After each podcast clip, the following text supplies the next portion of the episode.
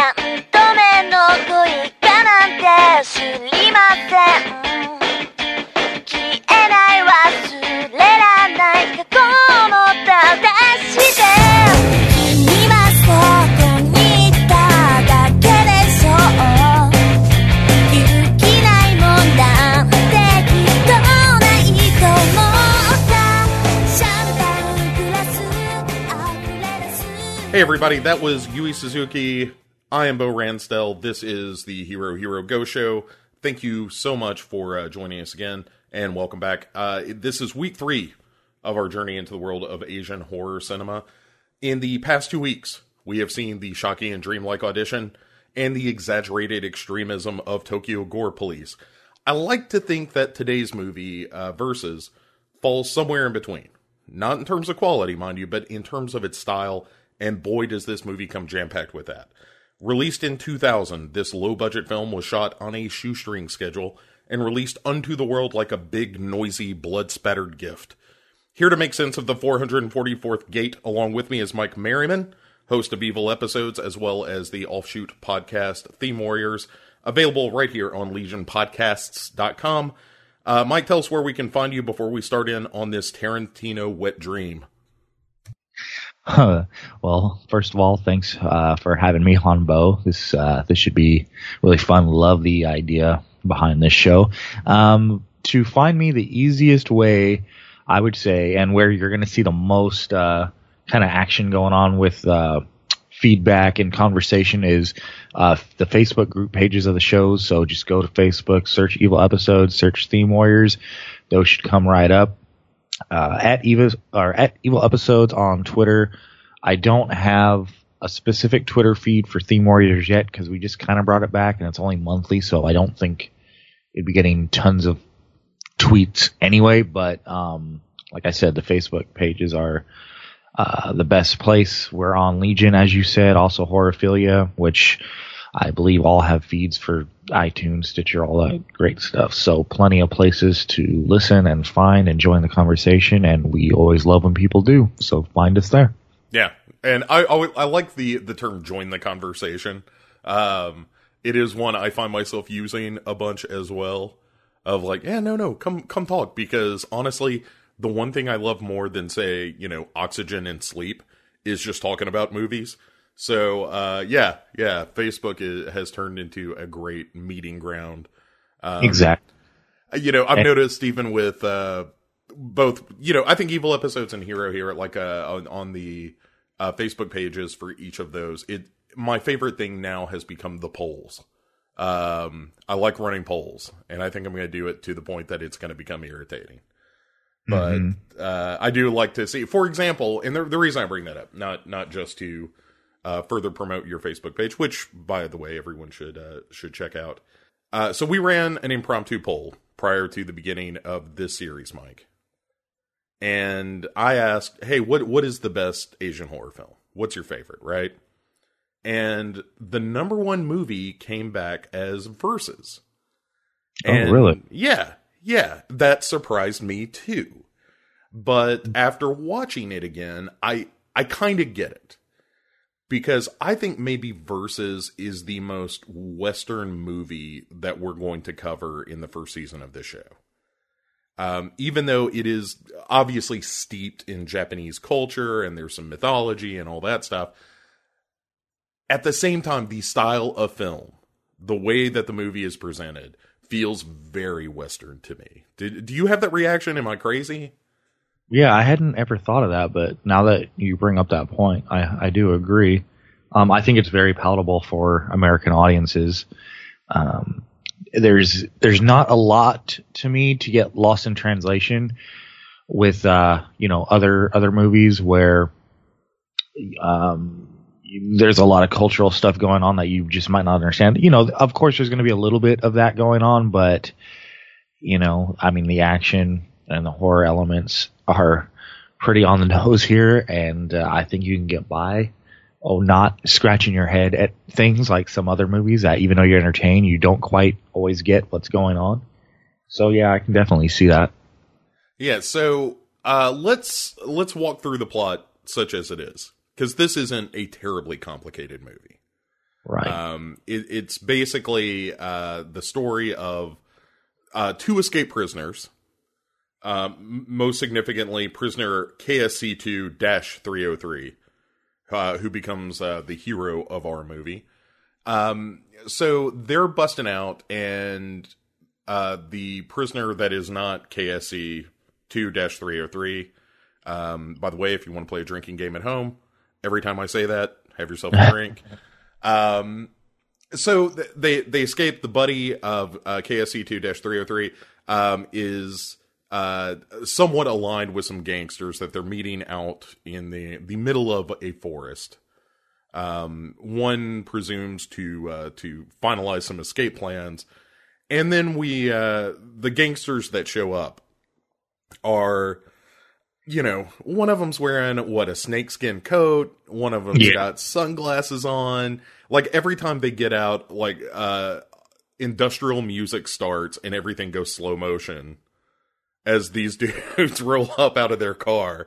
It is amazing. Everybody has that, yeah. Everybody has that kind of intro in this movie where it's a, like any anytime someone new comes on screen or something big's about to happen, um, you get it. You get the music, uh, that style of music hitting. It's, it's pretty funny. Yeah, yeah, and, and that's kind of the joy I think of this movie in a lot of ways is everything is just turned to 11.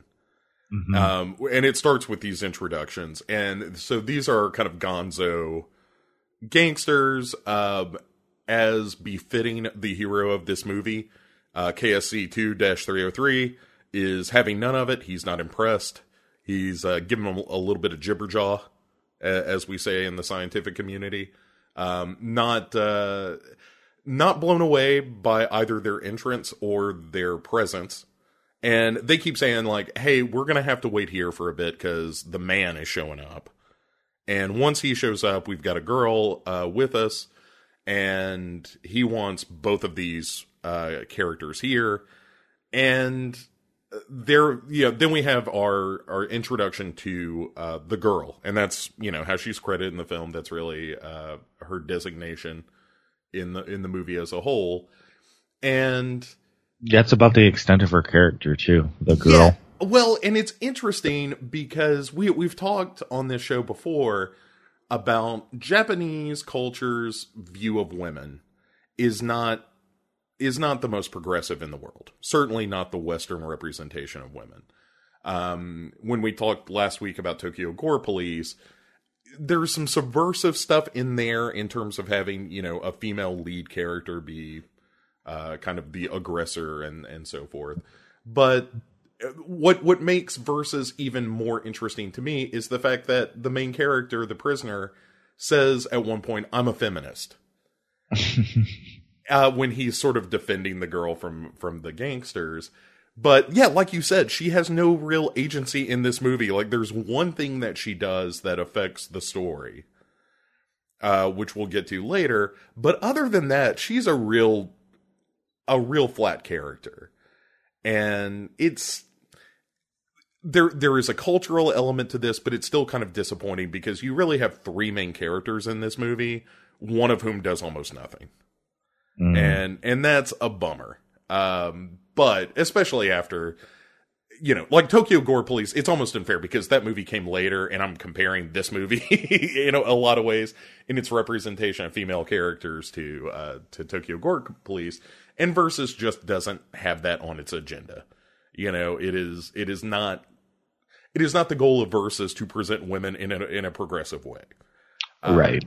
You know and that's not to say that there aren't strong women within the film because as as the the movie goes on we do get the introduction of some female characters that are at least a little more capable seeming. Um but so there's a, a skirmish breaks out uh, between the you know the thugs and uh the prisoners.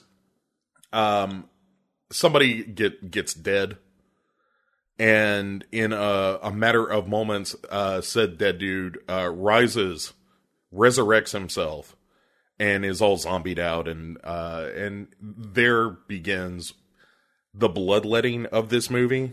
And Yeah. holy God, is there a lot of uh, people getting shot in this movie with sideways pistols, preferably. I mean, if you're going to shoot a pistol, come on. yeah, and shot that first guy does many, many times as they aren't quite sure what the hell just happened, what they just witnessed. So they empty a few different clips into them or into him. Yeah, and and it's not until they they destroy the heart uh seems to be the key here that that he goes down for good. Um, but we get the basis for the zombies of this movie, which are kind of unusual. Um, they're not the Romero zombies or anything. Like when they come back from the dead, they kind of shamble, but they're also armed, which I think is pretty great. you know, if they're if you don't want a, a zombie around, the only thing worse than that is a zombie that's packing. Right. Yeah. Uh, I mean, there zombies are bad enough. Ones that can uh, use weapons and actually be competent about using those weapons. Yeah, that adds a whole new element and layer. Part of what you know, just another part of what makes this movie unique in that sense. Yeah, it, so when when we have our initial zombie attack, and then there's chaos, and our prisoner and the girl uh, end up kind of running off together. The the gangsters give chase, and then start putting two and two together and realize like, oh, if bodies return from the dead here, and we've been dumping bodies out here for a while. You guys remember that, right? All the bodies we dumped out here. Maybe we're in trouble, and then you know, cue the zombies of the victims of this gang. oh yeah, re- returning to life. And I would say, I, I don't know what there. There's probably a good 15, 20 of them uh, that start shambling around, and they're not. They're not the most threatening of zombies. No, they're really just there to be bullet sponges. Yeah, you can tell the way they kind of montage them. They're they're going to be used as fodder, um, just to you know, as you say, you know, amp everything up to eleven. Um, we need bodies, so that's that's what they're there for. But uh, it it goes with the tone of the movie, so it it just adds to the fun because you know, as as they're rising, that yeah, these guys probably aren't going to play a huge role, but uh, it's going to be fun watching them get destroyed yeah, there's a lot of people like, you know, extending their arms with a gun in each and just shooting people on either side of them and crossing their arms to shoot that way and flipping around so they can shoot in midair. And mm-hmm. and they basically make relatively short work of of the zombies. Um and then uh, we have the introduction of the man um, who is uh, we we've seen briefly. Did you watch the Ultimate Edition or did because much like uh, Blade Runner, there's like three editions of this movie bouncing around. Um, I actually watched the. I I actually have this on DVD, but it's from like way back. It's the 120 minute version, so I don't know I if believe, the old yeah. one's even 10 more minutes than that, or if that is the ultimate. Yeah, I, I, I didn't DVD case. yeah, I think that is the ultimate edition. Uh, I, I, think mine clocked in somewhere around, you know, uh, just over two hours, something like that. There, there was there was the original theatrical edition, and then there was an edition released later that had a lot of the gore cut out of it. And then the ah. ultimate edition restored all the gore scenes as well as some other story beats. Um, oh but we do get uh, a glimpse at the very beginning of the movie of our sort of holy triumvirate of characters here of of uh, the prisoner, the man, and the girl, and um, so we ultimately learn that the the reason that the man has brought the prisoner here and there's been some hints along the way of like he needs he needs the girl and he needs this prisoner and we don't know why well, it turns out that, uh, as we mentioned in the intro, um, this forest is gate number 444 of the 666 gates to the other side. Ooh, yeah. so, uh, yeah, which is weird that I, I don't know. I think it's an interesting choice that uh, the, the, director was like, you know what? Let's just make it 444th. We're not going to do the the 666 one. That's that's probably a little creepy. Yeah, that's overkill. right. And, and this movie is all about restraint. Uh, so yeah, let's do 444. Uh, but that's where we are, the 444th gate, and the uh, the the villainous man of the film um, needs to uh, get the blood of the girl who has resurrection blood, um, which, by the way, can be treated with antibiotics. See your doctor if you have resurrection blood. Uh, Yeah. make sure you're not taking. In, I need to get my wife tested for resurrection blood just in case. you know. Yeah, it's good to know. It's good to know who who you're with, And because if you're with uh, somebody with resurrection blood, you're also with everyone that's ever been with the person with re- resurrection blood. Yeah. Um, if if minions start showing up at my door, like demanding that my wife come with them, I think that's a good indication that she has it. Yeah, yeah, definitely, and especially if they are packing both guns and katanas. yeah. And they look all pale and Right, and one of them's hopping around like a frog and sticking his tongue out. Um, we'll we'll we'll get to that character in a minute.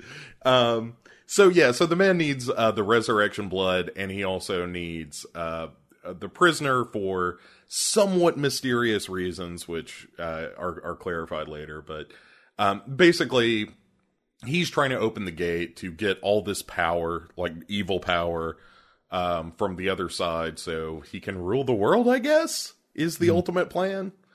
Um, which is fine. You know, it again the the story of this movie. It's not paper thin, but it ain't a whole lot thicker. Like if you put three pieces of paper together, that's about where we are.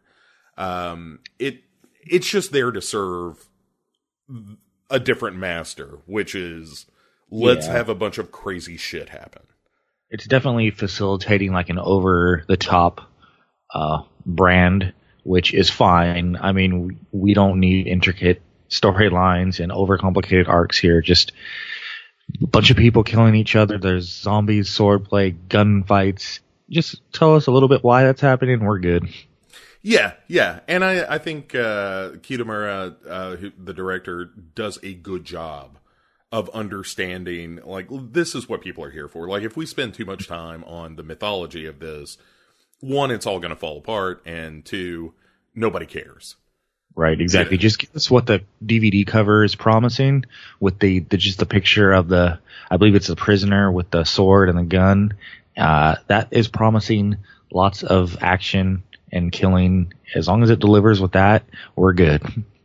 Yeah, and so to to complete our our list of characters here, we've also got um, a trio of gangsters that show up, and I was never clear exactly what they were after in the forest, other than I guess maybe the prisoner. I don't know. They just kind of show up and and get in a fight.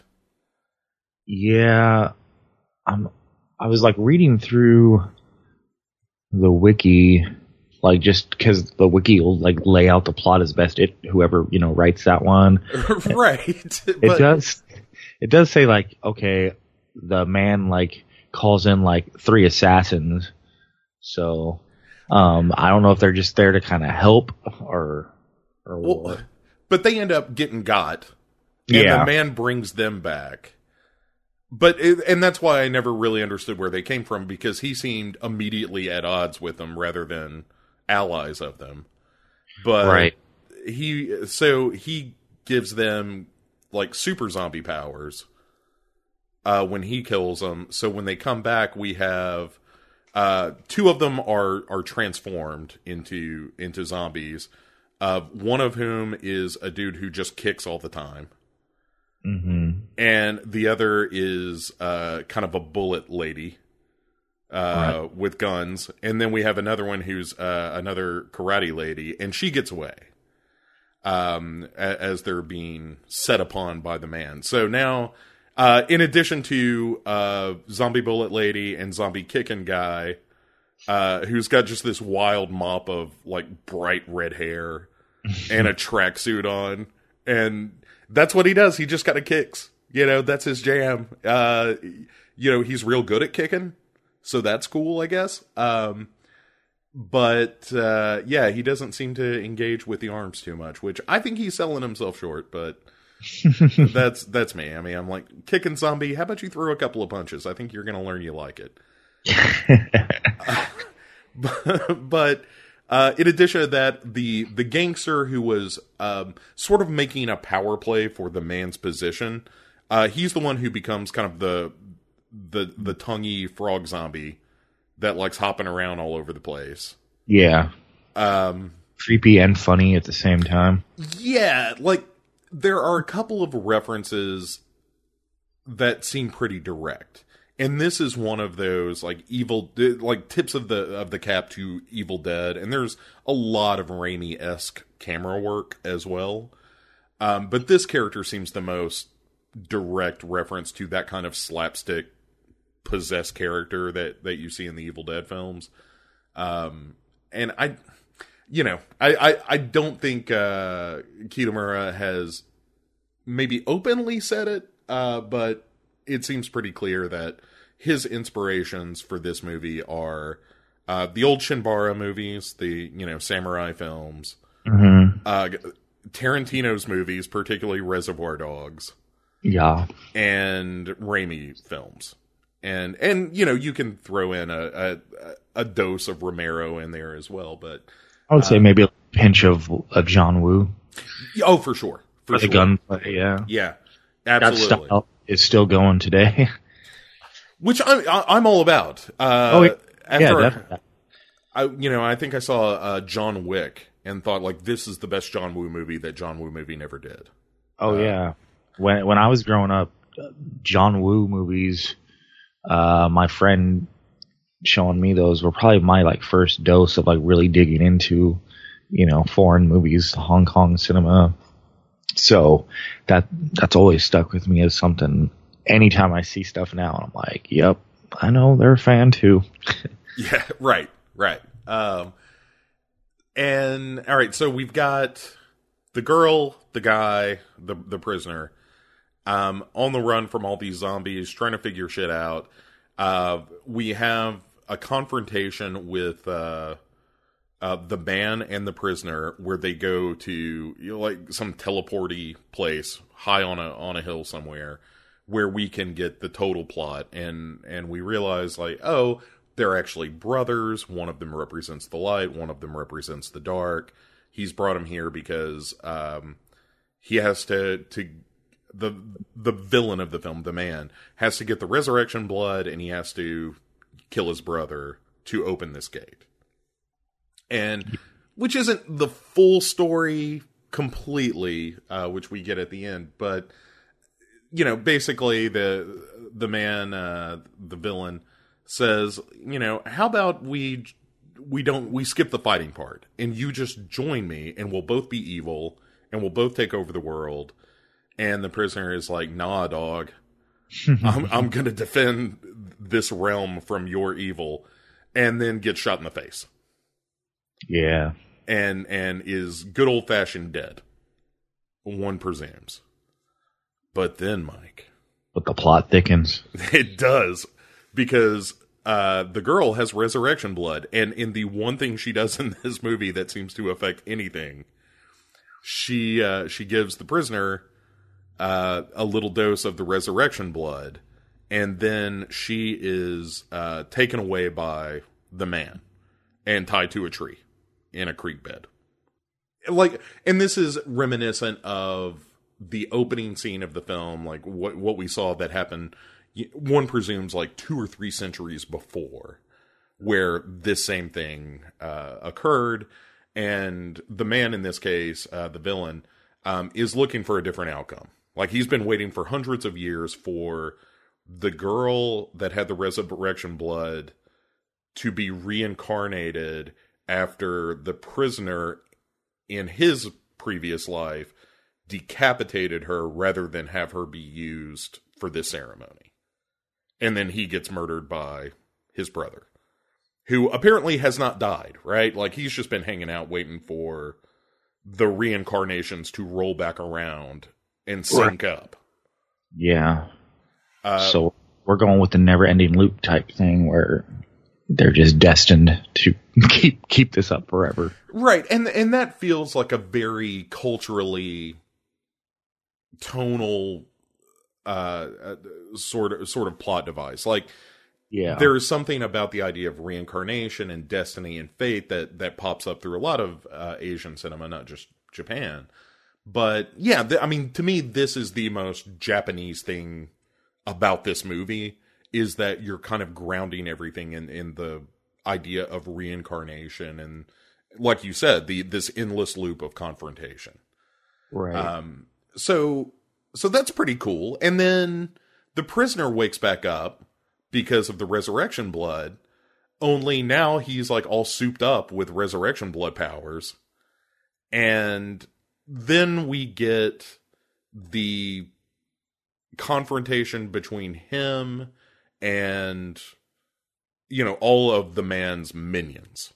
Mhm. So all these characters that we've seen, like we've got Hoppy Guy and Kiki Zombie and Gun Zombie, and like all these characters are now ready to face off uh, against uh, KSC two three hundred three, um, and then he just proceeds to destroy them all, and it's pretty great.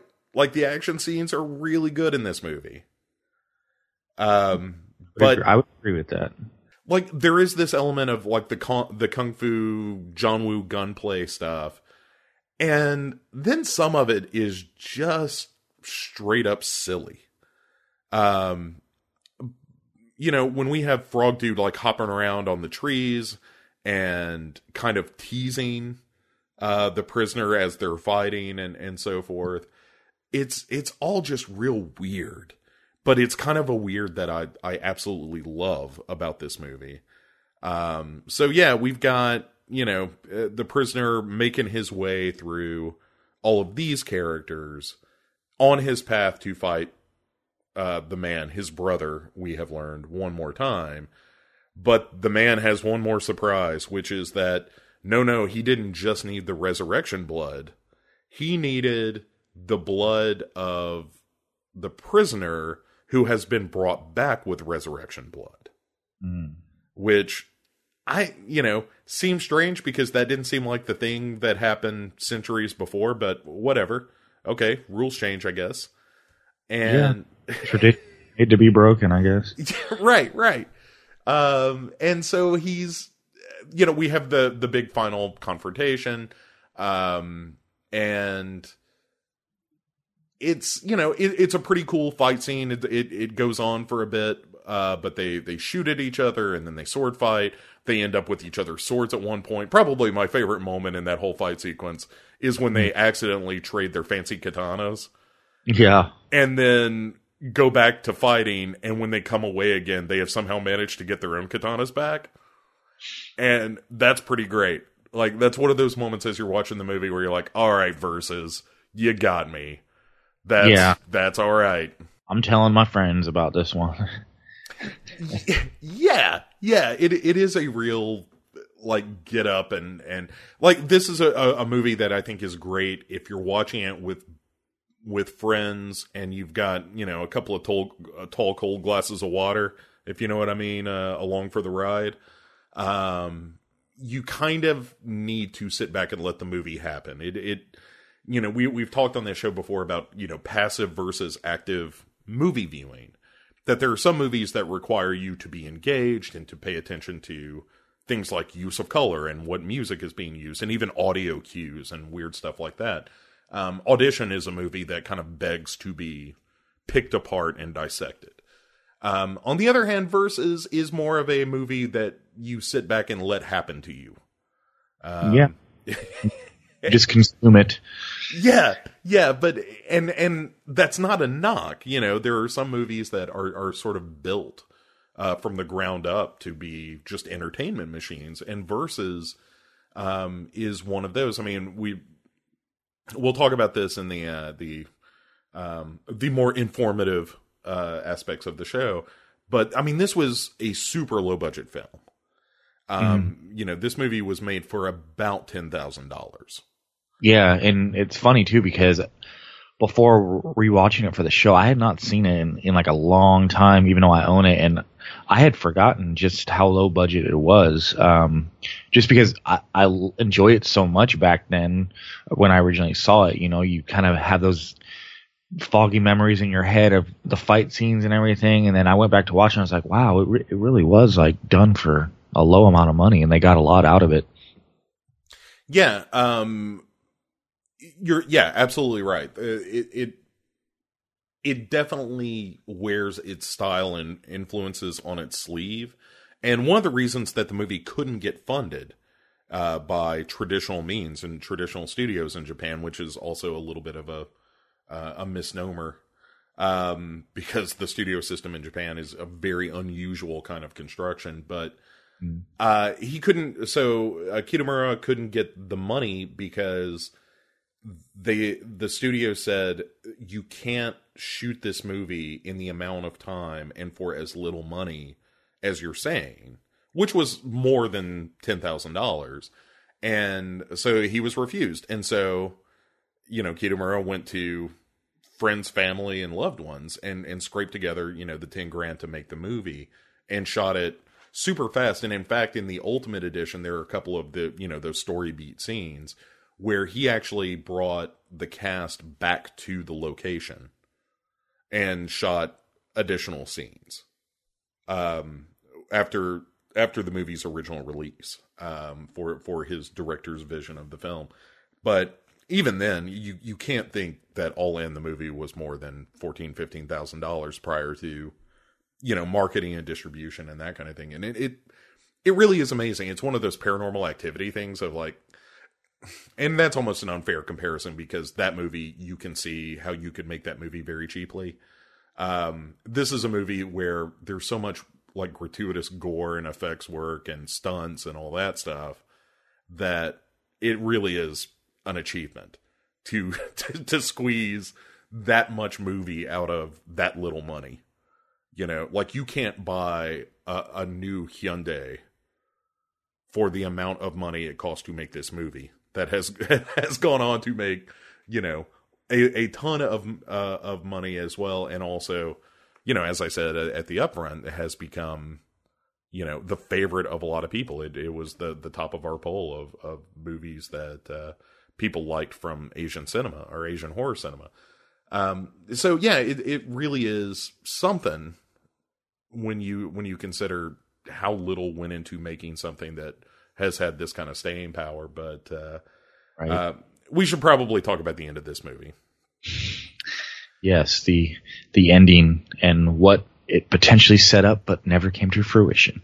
Yeah, yeah. So, um, we we have the big fight scene. Uh, at the end of the day, the prisoner, of course, uh, vanquishes his brother, and decides that he's going to ride off into uh, the tunnel slash sunset with the girl. Uh, they get on his motorcycle.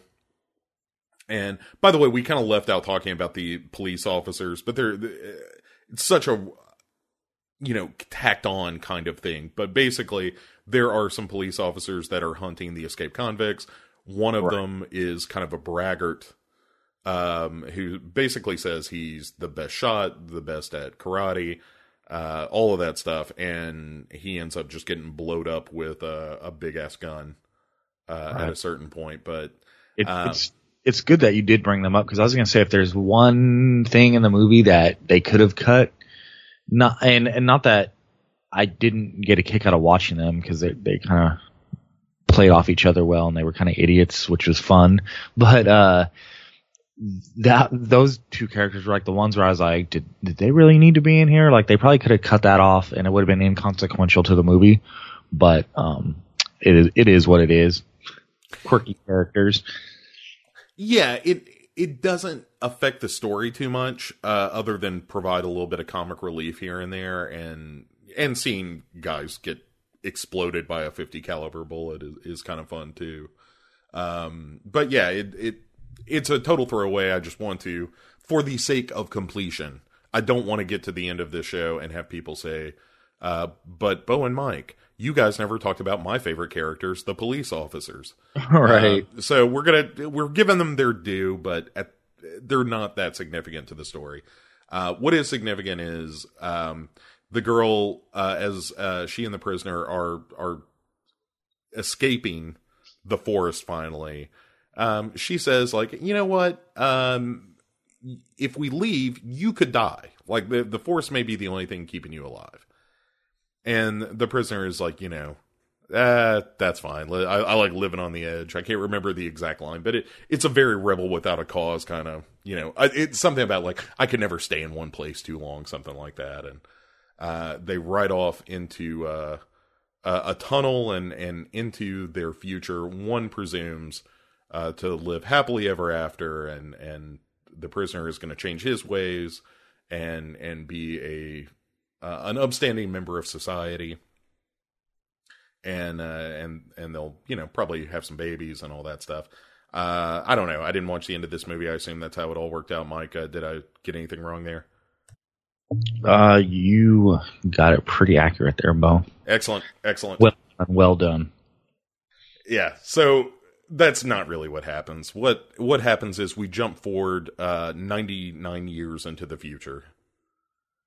Um, and now we have uh, Terminator, Prisoner, and the girl. Like uh, we're 99 years in the future, and society is just good old fashioned screwed. Like everything is falling apart. It is it is a hellscape, and Judgment Day from T two happened. Yeah, yeah, and it's uh, all apparently the result of the prisoner um, being immortal and evil all at once. And the girl uh so we have the the the man show up, the the villain of the film uh shows up in you know, basically it's Mad Max-ish garb. Mm. Uh, as all these characters are living in a wasteland now. Right. And the so he shows up and he says, "Hey, um, we've got to fight some more because you know this is our destiny and whatnot." And the girl is like, "I should have gone with you." Uh, talking to uh, the the villain of of the rest of the movie, like you know, this guy turned out to be a real wackadoo. I should have I should have stayed with you at least. You know, you had plans. This guy's just chaos. You know, just murdering everything. And I, I and I think even the prisoner says something to the effect of like, "We have there is no more world to destroy. Like I need I need to get the gates open because there are worlds that I I want to tear asunder cuz this one's done for. And then they start fighting and that's kind of it. You know, like we don't get a resolution of the fight. There there is some question um whether this is just another reincarnation loop happening um, if in fact these are the same characters that we've been following through the movie, maybe, maybe they got reincarnated and swapped roles so that after this next reincarnation, the prisoner is the villain and, you know, the, the other brother is the good guy now. Um, tough to say. The movie doesn't really explain it. Um, there was always an intent for this movie to have a sequel uh, as late as about 08, Kitamura was talking about it and saying that uh, they had the the green light from the studios to go ahead and do the film. Um, it has still never happened. Uh, I would not be again it. I, I think I don't know though. Uh, there's part of me that wonders if you give Kitamura enough money to make a sequel to Versus after this much time has passed, is it worth it? You know, like would it ever be the movie that that fans want it to be? Yeah. Um, I don't know.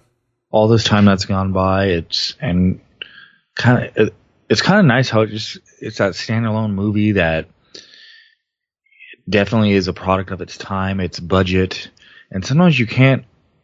You, you would think, oh well, throw them a bigger budget and you could recreate it, and it just looks everything makes everything better. But we've seen many times that not be the case. And sometimes movies, the the end product is as good as it is because of all the conditions under how the movie was made and the situations, and it's not as easy as you would think to recreate it just by throwing more money at it. So it's it's it's a tough call.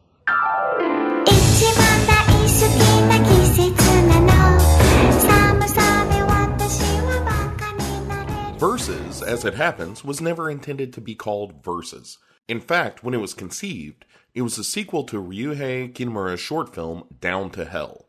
Kitamura shopped the idea around with the Japanese studios, but no one believed he could make the movie he was proposing with the money and the time he was asking for. Finally, Kitamura secured financing from private investors and spent $10,000 making this movie. And it was a true independent film, even by the standards of Japan, where that term can be a bit fuzzier. Kitamura found his star, Tak Sakaguchi, in the middle of a street fight. Legend has it, Kitamura asked Sakaguchi, Would you rather fight in the streets or fight in the movies? When the movie was finally released into the world, the critical reaction was largely positive, but it was the dizzying camera work and editing styles, along with the music and not a small amount of gore, that rocketed this movie to the top of many fans' cult favorites. A small movie wearing its influences on its sleeve, but doing so in a gleefully chaotic manner that's hard not to like. Which brings me back to the title. As I said, the movie was originally a sequel to a short film and was called The Return Down to Hell with a numeral 2. As production went on, it was clear that Kitamura was making something far more ambitious than a low rent sequel, and the movie had taken on a life of its own. When Kitamura reached the end of filming, he asked a close friend what he should call it. All your life you've been fighting, his friend told Kitamura, and this movie is all you, so you should call it Versus. One final note the film is most easily criticized for its hodgepodge of style script from all kinds of cinema. This is no accident. Kitamura wasn't sure if he would ever be able to direct another feature and packed Versus with all the things he wanted to see in a movie, just in case he was never behind the lens of a feature again. I watched the Ultimate Edition, which is different from the original version, which is different from the R rated version released in the United States. In Blade Runner esque fashion, your experience with the movie may differ depending on the version. The Ultimate Edition includes 10 more minutes of footage, including scenes shot much later, returning to the same location, and it provides some varied editing and a few more character beats to help define the story and characters. The R rated version removed much of the gore, which, come on, what are we even doing here if we're not showing some good old fashioned effects work? Whether we actually see another Versus remains a mystery, but the film as it stands is a manic ride through a funhouse of weirdness, and it's kind of beautiful in its madness. Kitamura went on to direct the Clive Barker adaptation, The Midnight Meat Train, and No One Lives for American audiences, but he was right back to his cultural roots with a film adaptation of the anime Lupin the Third. Nothing has come close to the success or notoriety of Versus, however, which it leads us to this. Do you have a different take on this ending? Do you have an interpretation that is different from the one that I proposed? Uh, Do you do you have do you have your internet theories, Mike? Are you are you sitting on some secrets? I mean, I took it as it, it's almost like it, they're just going to be fighting forever, basically. Um, it's almost like I would almost compare it maybe to like a Star Warsian thing where there's always going to be the light and the dark. There has to be kind of like a balance, so it's always going to be ongoing. You know, I didn't take much more out of it than that, other than at the time. Now, this is at the time when I saw it. Other than please make a sequel really, really soon. right, right. And I remember at the time, you know, uh, because this was back when this movie came out. You know, obviously the internet was around, but it was still a a bit more primitive than it is now. Um, you movies like this, you couldn't just go on Amazon. They didn't always get released over here, so um, a lot of times, you know, a lot of us podcasting folks, we'd be like the person from our group of friends that would like get these and show them to everyone, and the internet was kind of buzzing about. Oh well, they left it open for a sequel. There's going to be a sequel, like you kind of mentioned already, and uh, it never came. Years went by, and now it's kind of just like a kind of an artifact of that era. I think I saw this like right around when I saw uh, Battle Royale, and I think Battle Royale is really is what kicked off that era of movies. Because once I saw that, I'm like, I got to find more cinema from from this part of the world. Um, and then Versus came along, so you know, I, I, I don't getting back to the ending, yeah, I, I don't take much more out of it than uh, what I said. I mean, I think you your theory is pretty right on. So, um, yeah, I I, th- I think that's pretty much it when it comes to the ending for me. I th- I think the point about the movie being a gateway to uh, to tie it in thematically with the movie itself. Uh, I th- I think uh, you could almost argue the Versus is the 667th gateway, uh, only not to a spirit world, but to um, in a weird way a, a world of movies. Uh, I think a lot of people see Versus and they think, well, if this is what Asian horror is like, then I want some more of it. You know, like you said, it, it, becomes a a window into a, a different um, cultural heritage of films, which again is ironic because I think it is one of the least the least faithful examples of that culture that that that it is uh, stemming from, even though it is not heavily influenced by it. Uh, it is, but not not in the way that something like you know you get into like whispering corridors and that kind of stuff. Uh, the, you know the ghost stories of of that region, and that stuff is you know centuries old. Um, and then you get into Versus and it's like, oh, okay, well this is this is just a, a bunch of different movies mushed together into one movie uh, that is, is plenty entertaining. Don't get me wrong, but it I, I don't think it serves as a great example uh, of of Asian cinema. Um, other than it, other than it being obviously from you know its origins being from that that region and and Right. from the culture, but it's not. You know, like I said, it's not a whispering corridors. It's not even some of the weirder stuff, like you know, Exte hair extensions and the like Suicide Club and you know, Right. these kind of weirdo movies that are steeped in the culture. I definitely wouldn't call this like a launching point. This is more of uh, something that I would show to people that are maybe not quite ready to fully embrace like uh, the more cultural entrenched movies. I would, you know, this is the type of movie where like you would recommend it, and then the person would ask you, "Yeah, but does it have that stuff that I don't understand that I'm going to be confused by?" No, no, just press play. You'll be you'll be fine with Versus. Right? no, no confusion here for the most part. Do you understand every- how guns yeah. work? Guns work? Yeah, and and any of those aspects in this movie, I don't think are such a big part of the plot or necessarily needing to decipher and understand that I think people will be fine with this one. I, yeah, and I my pet theory is that's why people flock to this movie in particular. Um, is that it doesn't require a a background to enjoy it. Um, you don't you don't have to dig for meaning, and um, yeah, and uh, uh, so Kitamura uh, went on to direct an American film, which was uh, the Midnight Meat Train Right. and which was similarly kind of gleefully gory. Um, and I almost think that those scenes feel more like Kitamura than the rest of that movie does. Um, but you know, I think he's done one other English language film, and that's it. Uh, which is kind of a shame. Um, I think he does have a great visual eye. Uh, he, you know, he's obviously wearing his references on his sleeve.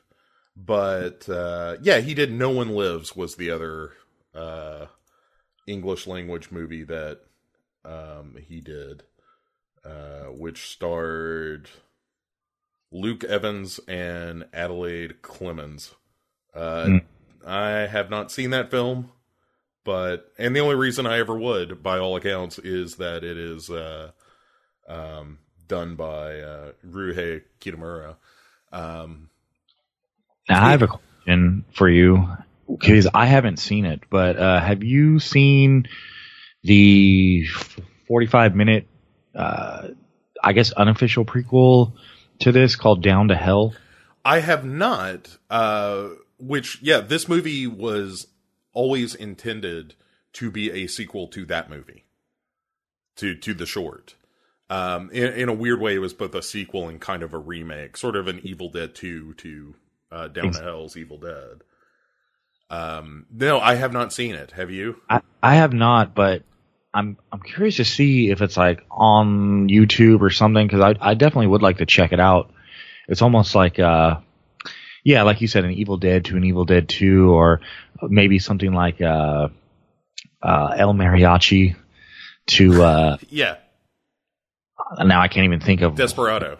yeah, Desperado. That's right. Um, so I am kind of interested to see how, like, what this looks like on an even lower budget with less characters, just to see like where like the ideas and concepts came. Yeah, you know, even originated before versus. So if I can get a hold of it, yeah, that that'd be definitely maybe something. If one of us can find it, we throw up a link on your on the Facebook group page for this episode, possibly. Yeah, I'll uh, I'll take a look and see if I, I can't hunt that down because I would like to see it myself and uh, have not been able to find it as of yet. But um, yeah, it's this is definitely one of those movies that I it's it's a good hangover movie.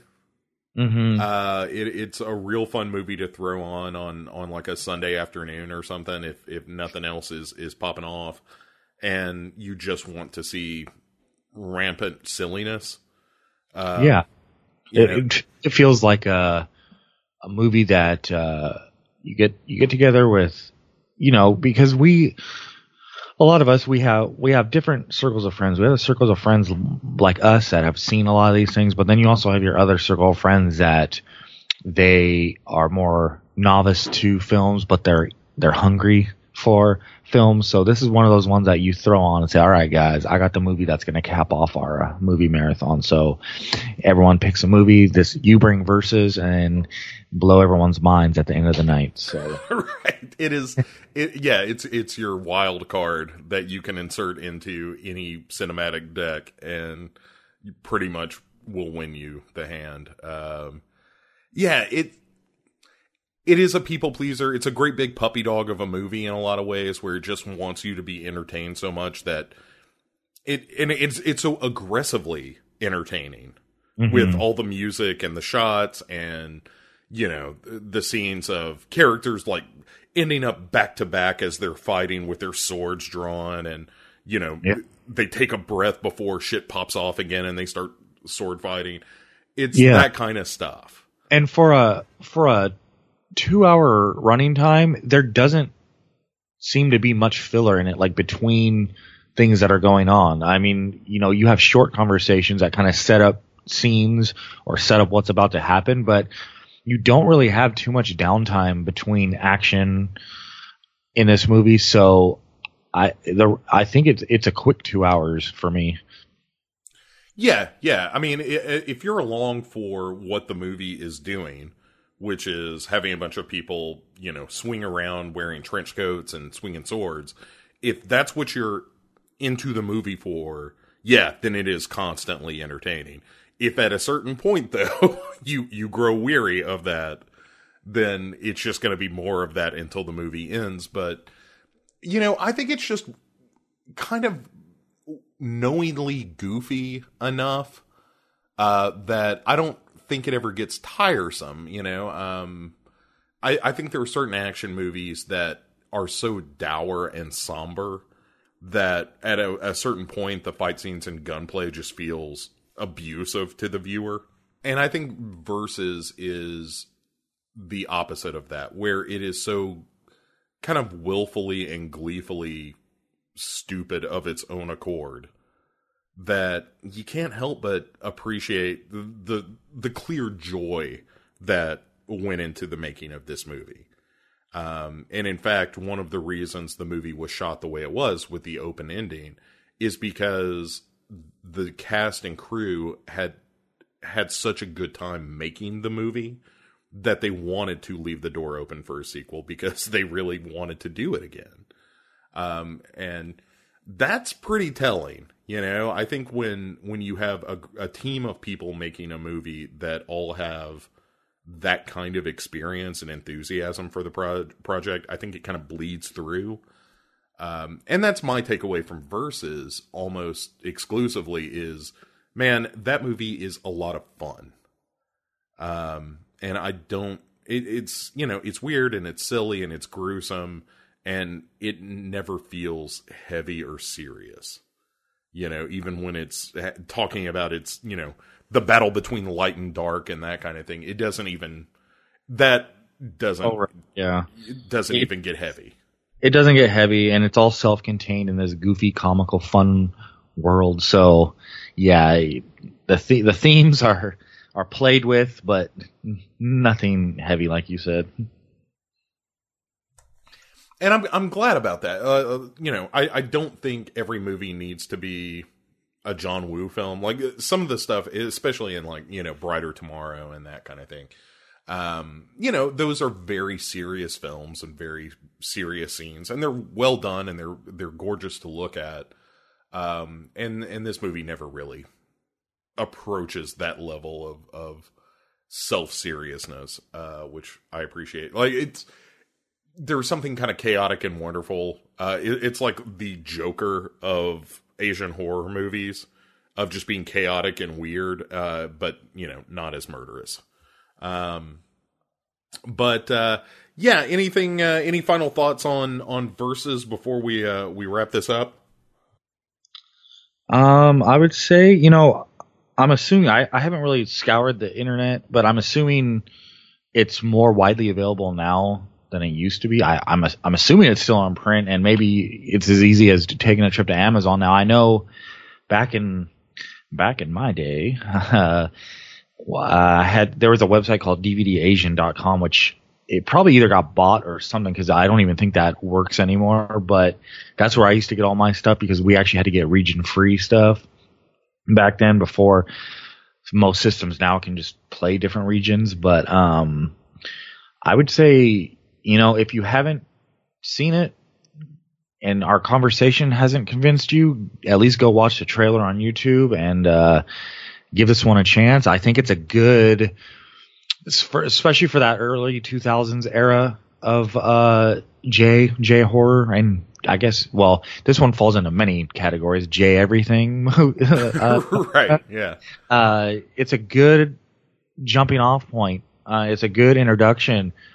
Uh, it's it's palatable, I think, to many different viewing audiences, and uh, it's almost one of those movies where you can watch, and depending on what your thoughts are on different elements of the movie, it can take you in different directions of where do you where you want to go to from here, depending on which parts of it you liked more than others. But overall, I just think it's a really good time, and uh, I really haven't heard anyone say they haven't enjoyed it at least on some level yet. So check it out. Yeah, and it is actually available uh, just on Amazon for twenty bucks. You can get yourself the ultimate edition of the movie, uh, which which I would recommend. So it's a good package. Is it out on? Is there a Blu-ray release of this at all? Do you I, know? I don't see it available on Blu-ray at least in the states. Um, but a- as you said, like DVD Asia, I think is gone. But there's uh, PlayAsia.com is uh, one location, and eh, there's another website I can't remember off the top of my head right now. But um, yeah, there are a couple of places that you can still buy imports from. I, I ended up with the DVD. I don't have the Blu-ray of this, but um, I would be interested to to see this movie. I don't know. I almost wonder if that wouldn't be a case like uh, when you watch um, like Halloween or Alien or something like that, where the Blu-ray reveals some of the the magic tricks of the movie, where you can see some wires and that kind of thing. Um, and versus already has some some uh, threads, some frayed threads at the seams uh, of the effects and camera work. I would almost wonder if a Blu-ray might not make that a little more garish. Yeah, yeah. I mean, this is definitely one of those movies where because I was watching the DVD and I know, I think PS4 does like try to upconvert, so it looked fine to me. I mean, I I didn't really have any eyesores watching it just on the standard DVD, and you know, I would even you could probably go on Amazon and like click on the used and find it even cheaper than twenty. I would guess. Eight dollars twenty three cents will get Yes. you uh, a, a DVD of Versus. All right, yeah. See, we uh, we're doing the hard sell, guys. Here it's eight bucks, so. Right. What can I do I to get you into? Yeah, I don't know what else we can say at this point if you're not already convinced. Uh, as well, you should be. Um, all right. Well, Mike, uh, thank you so so much for uh, joining us to discuss versus one of the um, certainly stranger movies uh, that we're going to talk about in the uh, in the upfront. Also, as as I've said, the the thing that strikes me about this movie again and again is the the westernization of of this sort of film, and uh, I think Mike had it right when when he said that if you want a good gateway movie, this is a pretty good one. Um, it it doesn't it, it's not going to be too obtuse in terms of story for you to get behind it. Uh, but there you have it. That is an orgy of death and destruction. And that is just my guest, Mike Maryman, who you can find uh, on Evil Episodes, as well as Theme Warriors um, on legionpodcasts.com and horrorphilia.com. Uh, Bo, for the record, I just want to say that this has been the first time I've ever recorded a show that I had never previously heard an episode of because uh, your first episode of this drops in a few days, right? Yes, yeah. A couple of days from now, episode one will be out, and yeah, there the the format is still uh, being being toyed with a little bit, but I think uh, I think it's going to be fun. Um, Yeah. So by the time everyone's hearing this one, they should have already listened to at least episode one. Uh, you, you will no, yeah. There'll be two episodes prior to this one. Yeah. All right. So Good. yeah, this is the the magic number three uh, prior to this, and and that brings us to uh, there. There are two things we're going to do at the end of every episode until it makes sense not to. Um, the first one is uh, me reminding you that this is Versus, uh, directed by Ryuhei Kitamura. Um, and uh, I'm going to give you a couple of cast members right now.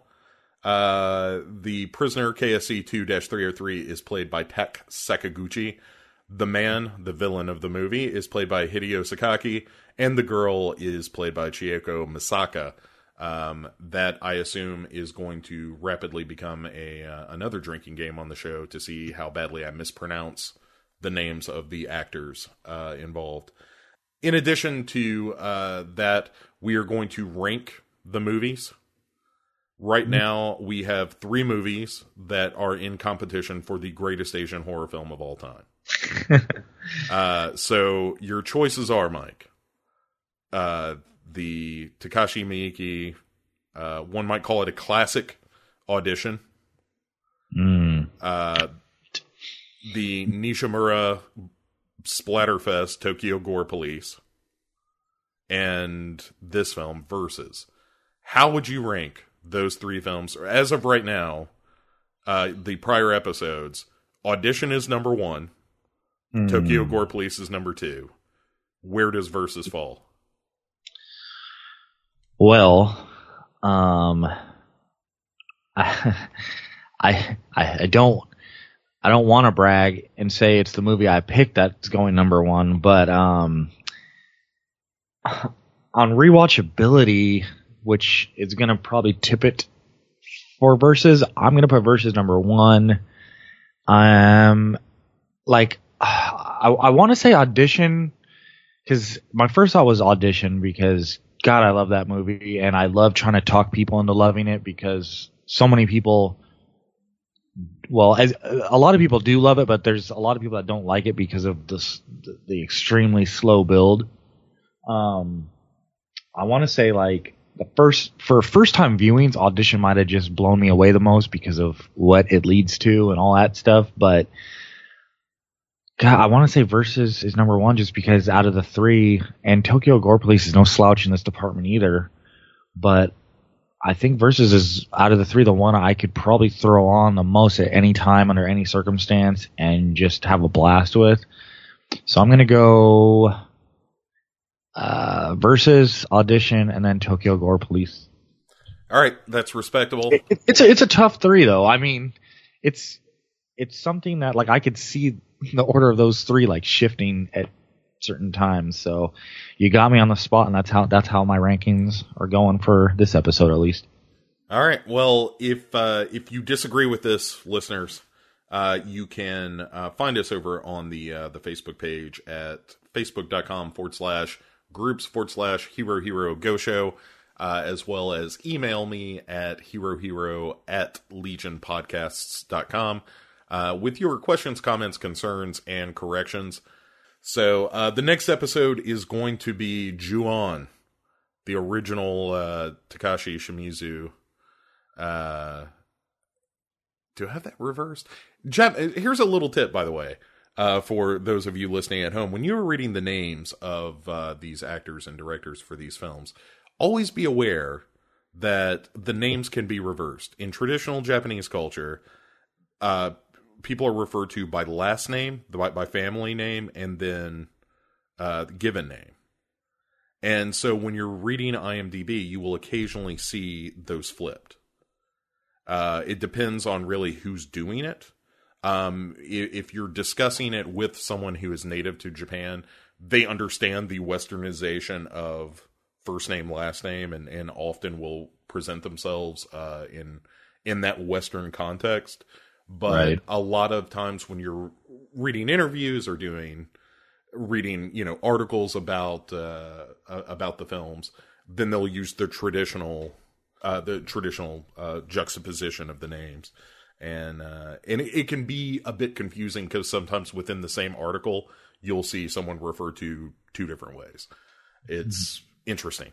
Um, but yeah, so next episode is going to be uh, Ju-on with Dave Zendano um, and that should be a lot of fun because I I really like Shimizu. Uh, Juon is probably the first movie that scared me in a way that I I didn't appreciate.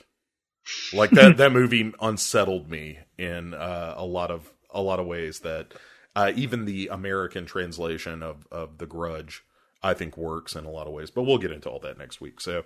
Um, in the meantime, thanks again for listening. Uh, you've got all the contact information you need, so uh, drop us a line.